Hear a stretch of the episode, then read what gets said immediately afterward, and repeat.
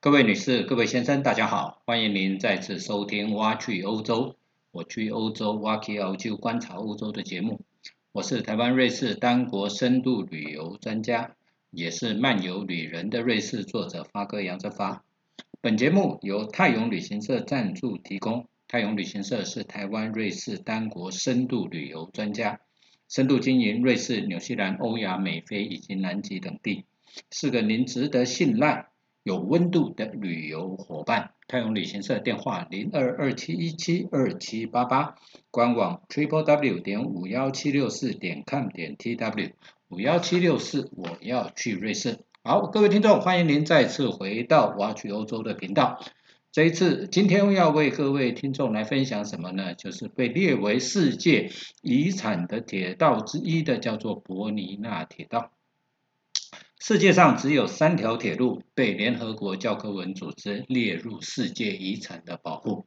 一条就是我们待会要谈的伯尼纳铁道 （Bernina Line），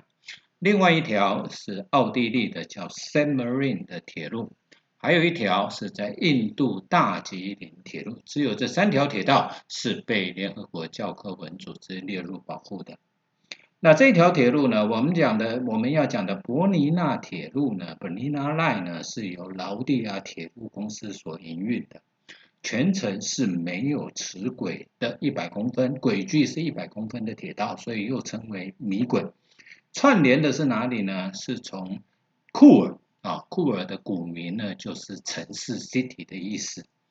然后呢，经过了圣摩里兹 Pontresina 之后。然后一路到意大利的提拉诺，所以呢，它会穿越国界。那它最大的爬坡的坡道呢是千分之七十，也就是呢每一百公尺最高可以爬升七十公尺的这一个铁路。这条铁路呢是由伯尼纳铁路公司新建，在一九一零年的七月五号全线通车。中华民国是一九一二年的一月一日成立的，所以这种情况，这个呢是在民国前清朝末年就已经通车，而且一通车就是电气化铁路。刚开始的时候呢，它是冬天不营运的，到一九一三年开始呢，它就全年营运。当时候呢，整个新建的费用呢是大约是一千五百万瑞士法郎。但是呢，初期呢，因为搭乘的人数或者是运量啊，或者是货运的数量呢不足，所以呢，铁路公司就面临着巨额的亏损。他在一九四三年的时候卖给了劳地亚铁路公司，由 RHB 接手了以后，他开始。把路线作为做稍加一点修正，避掉一些容易雪崩的地方了以后呢，再加后来再加入了观景列车，大力的发展观光。所以在二零零八年的时候呢，七月七号成功的申请为世界遗产的保护，成为二在二零一一年的十月呢。更与呢，他还跟呢 Google 啊，Google 的街景车合作，他把那个镜头放在呃放在火车头的前面，多多加了一个平板架在上面了以后，沿线啊沿线沿着这个伯尼纳铁伯尼纳铁道呢，从头拍摄到尾，所以它是成为第一条世界第一条有街景的这个铁路。好，那从我们呢从啊，瑞士开始，从库尔开始呢，它的铁路出发了以后，它会分成两条线。其实，在我们的铁路呢，刚开始从库尔会经过了一段的平原，来到哪里呢？来到这个地方叫做啊莱亨瑙塔米努斯的这个地方，也就是呢前后莱茵河汇流的地方之后，开始。它就沿着啊，沿着冰河列车从这里开始，沿着前莱茵河前进。然后呢，我们的火车呢就会啊，这个博尔尼纳呢，其实就开始会往南。其实这一段路从莱亨纳塔米诺斯一直到圣摩里兹的这一段，其实是冰河列车跟伯尼纳列车是重复的一条铁道。那这一条铁道啊，这一段也是风景非常漂亮的风景之一啊。然后呢，我们就开始进入啊，进入到了一段呢，沿途在尤其呢车型方向的左手边，你会看到后莱茵河之外，还会看到呢有很多在山丘上、山顶上有一些废弃的城堡。这些废弃的城堡当年是怎么建造的？它的目的当然就是为了防守、为了防御。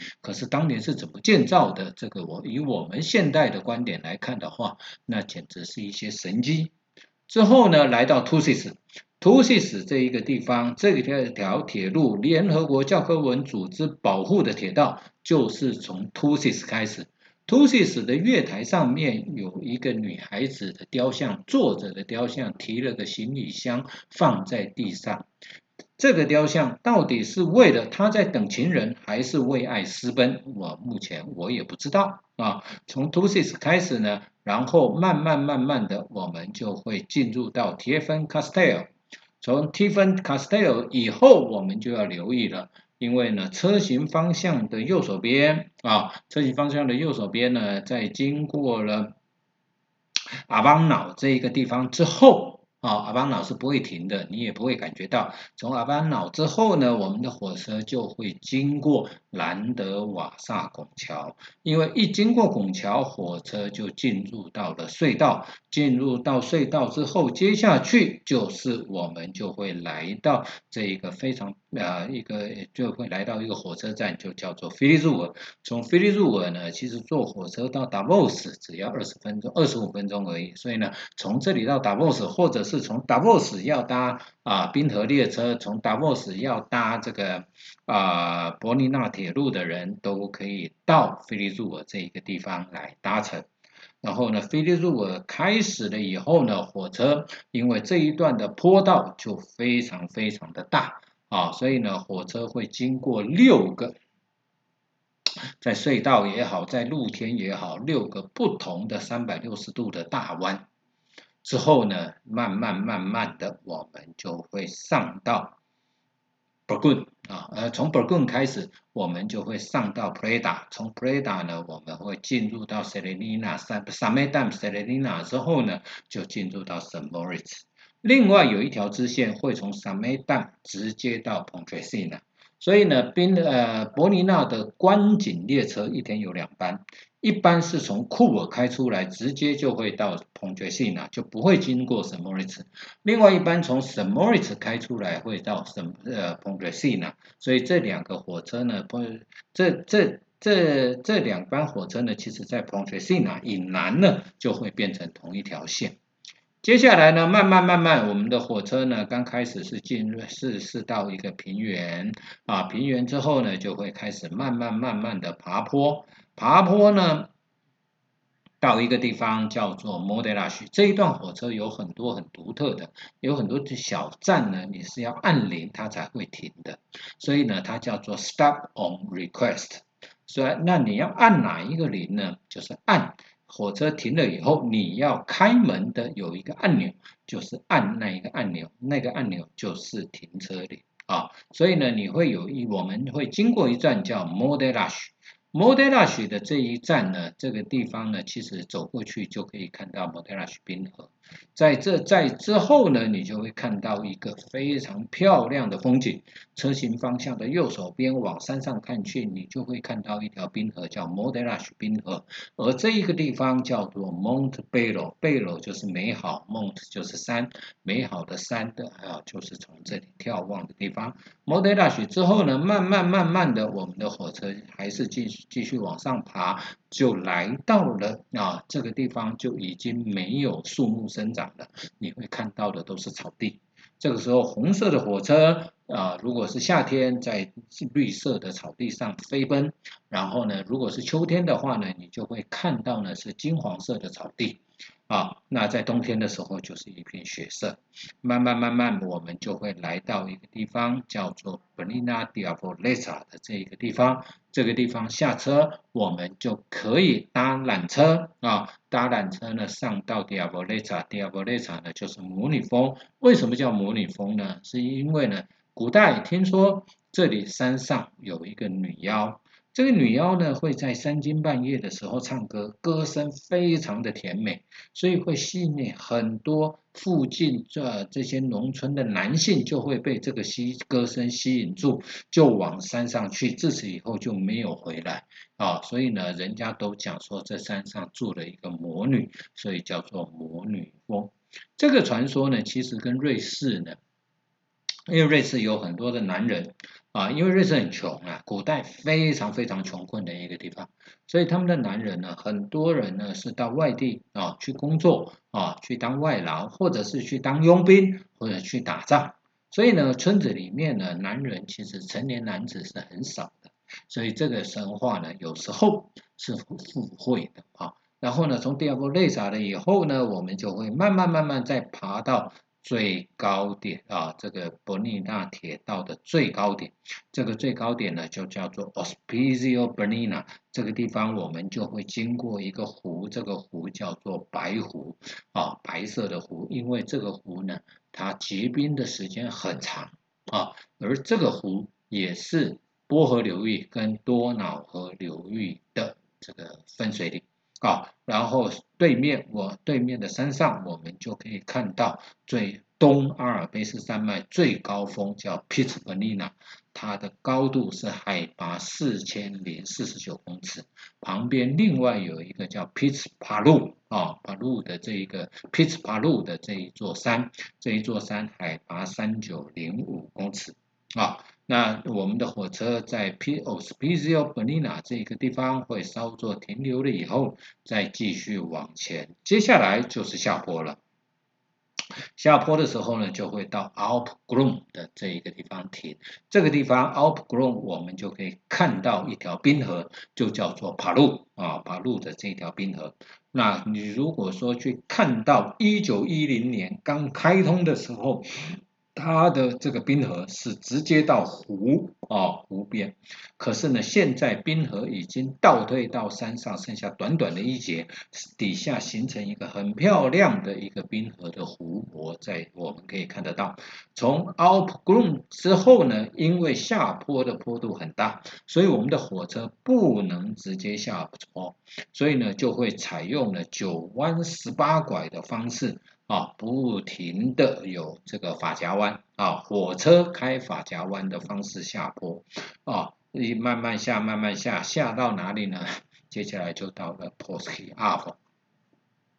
到 Posky Ave 了之后呢，再往 Le Place Place 这个地方，Le Place 之后呢，就会经过一个很漂亮的一个湖泊，这个湖泊叫做 Mila Lago，啊，意思是我的湖。其实它真正的名字叫做 Lago Poschiavo 啊，我们的湖呢，我们的火车就会沿着湖边这样一直开开开开，接下来就是呢全程的最呃第二另外一个非常非常重要的卖点，非常非常重要的一个一个一个景观，就叫做 bluesio Viaduct，也就是布鲁西欧拱桥的这一个。这个三百六十度的大回旋，有很多人啊，有很多人都是为了这个三百六十度的大回旋来的啊。如果你是从 s 莫 m 斯从库尔下来的话，往南的话。这个时候，火车在经过这个三百六十度回旋的时候，可以开的比较慢。有很多司机非常的好心，他知道大家都喜欢拍照，喜欢看火车经过这一个三百六十度的 b r u s i o 大转弯的这个大回旋的这一个方向，所以呢，他的火车因为下坡，它可以慢慢慢慢开。可是呢，当如果你是坐着火车北上的时候，因为它是上坡。所以火车呢会冲的比较，它会开的比较快一点啊。之后慢慢慢慢的就来到了边界，从边界以后呢，我们就会来到提拉诺这个地方。这个好像呢，也就你就会会觉得，这个火车好像是电车了啊，走在一般的街道上面，然后呢会看到很漂亮的圣母院，接着就到提拉诺。那因为呢，现在瑞士跟申根呢，其实我们进入那个地方都不用检查护照，所以早期。你要有意大利户呃的签证，你才能够进入。现在不用了。而如果说到提拉诺了以后，你如果说要往卢加诺的人，你就要搭巴士啊，搭巴士。这个巴士要事先定位，从提拉诺开到卢加诺。它的这个巴士是早上从卢加诺开到提拉诺，然后呢下午从提拉诺开到卢加诺。在夏天的时候，一天有一班车。啊，一般车可能有两台，可能有三台，要看定位的人数啊。夏天的时候呢，它的它的这个车子冷气非常的不强，所以呢，夏天的时候搭起来非常非常的热。那这一段铁路呢，有所谓的观景列车，也就是呢那个玻璃很大片的啊，里面有冷气的，窗户打不开来的这种观景列车通行。那也有一般的火车，那一般的火车呢？这一段火车的车厢窗户都还可以打开的，所以呢，它当然这个火车有分头等舱跟二等舱，它只有两个舱的，头等跟二等啊。当你窗户打开来的时候呢，大家探头出去照相呢都很方便。可是呢，当如果说有其他国籍的客人，尤其是瑞士人。当他在搭同一个车厢，你把窗户打开来的时候呢，有时候瑞士人会翻白眼啊。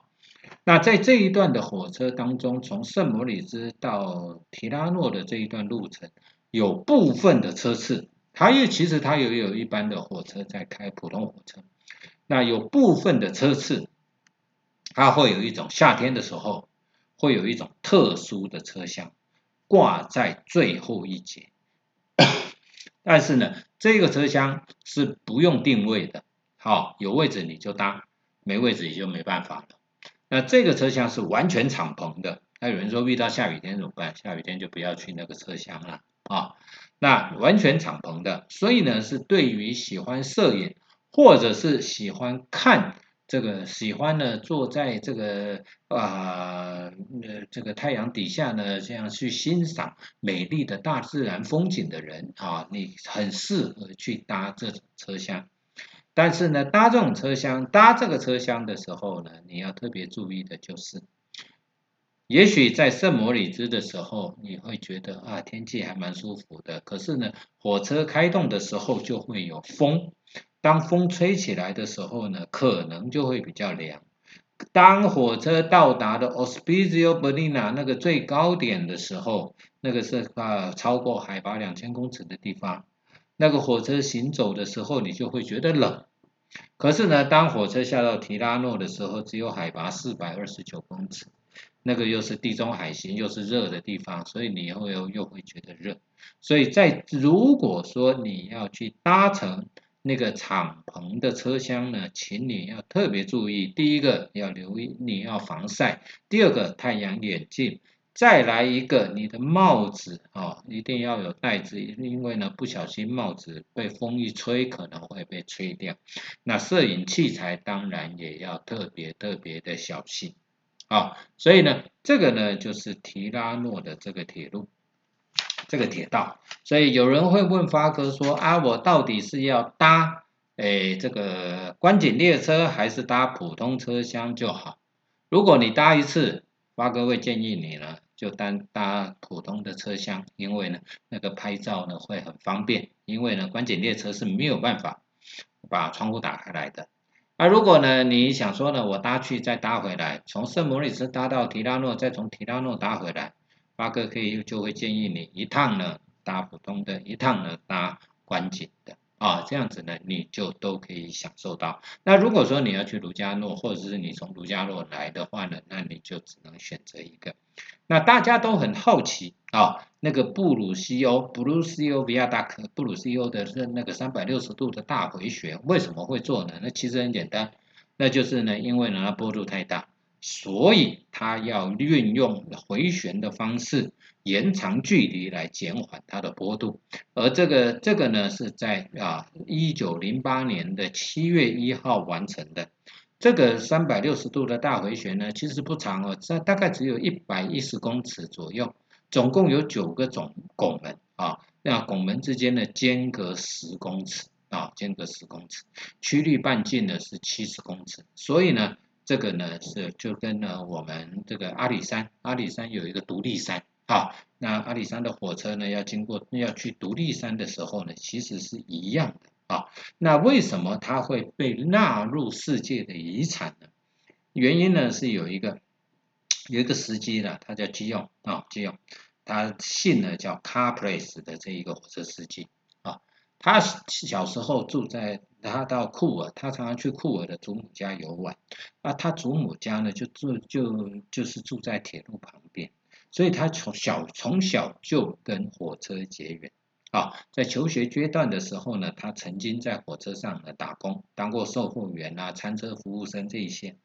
啊，毕业了以后，他就去应征火车驾驶，每天行驶在这一条路线上面，他都很骄傲。每当我，他就非常的骄傲。他说呢，每当在转弯的时候，从反光反光镜中看到许多人探出车厢，看到外面的风景，我都有一种快乐的感觉。因为游客的快乐就是他的快乐啊，所以呢，他对铁道的历史呢非常有兴趣。而一九九七年的时候呢，他请假啊，请了一年的假，用走路的方式沿着 RHB 三百八十四公里的铁道呢，他全部把它走一遍啊。那一九零零年的一九九零年的时候，他看到有一篇文章，他说呢，可能成为世界文化遗产的铁路里面，并没有伯尼纳铁路。所以他就感，他觉得说这么漂亮的风景，这么好的一条铁路，为什么没有人去做呢？所以他就开始奔走。啊，刚开始呢，铁路公司并没有很热衷了啊，因为呢，被保护呢，有时候是一种损失。因为为什么他就不能改变很多东西？可是呢，有人却认为呢，这是一项荣誉。所以呢，在二零零八年的时候呢，成功的成为第三条世界文化遗产。啊，铁路的文化遗产，它是集合了科技、建筑、风景，还有人文最美丽的一条铁路。所以呢，我们的听众朋友，如果说将呃，不管你是去过，还是将来有机会要去瑞士的话，啊，在搭乘铁路的过程当中，这一条铁路伯尼纳铁道是您必须要去坐的一条铁道。发哥是台湾。最早把伯尼纳铁道排入瑞士行程的一个旅行社业者，啊，总是走在潮流的最前面。好，今天呢，发哥就为各位分享伯尼纳铁道，啊，那谢谢各位听众朋友的收听，我们下次再见。发哥及泰永旅行社祝福每位听众身体健康，万事如意。我们下周再见，谢谢。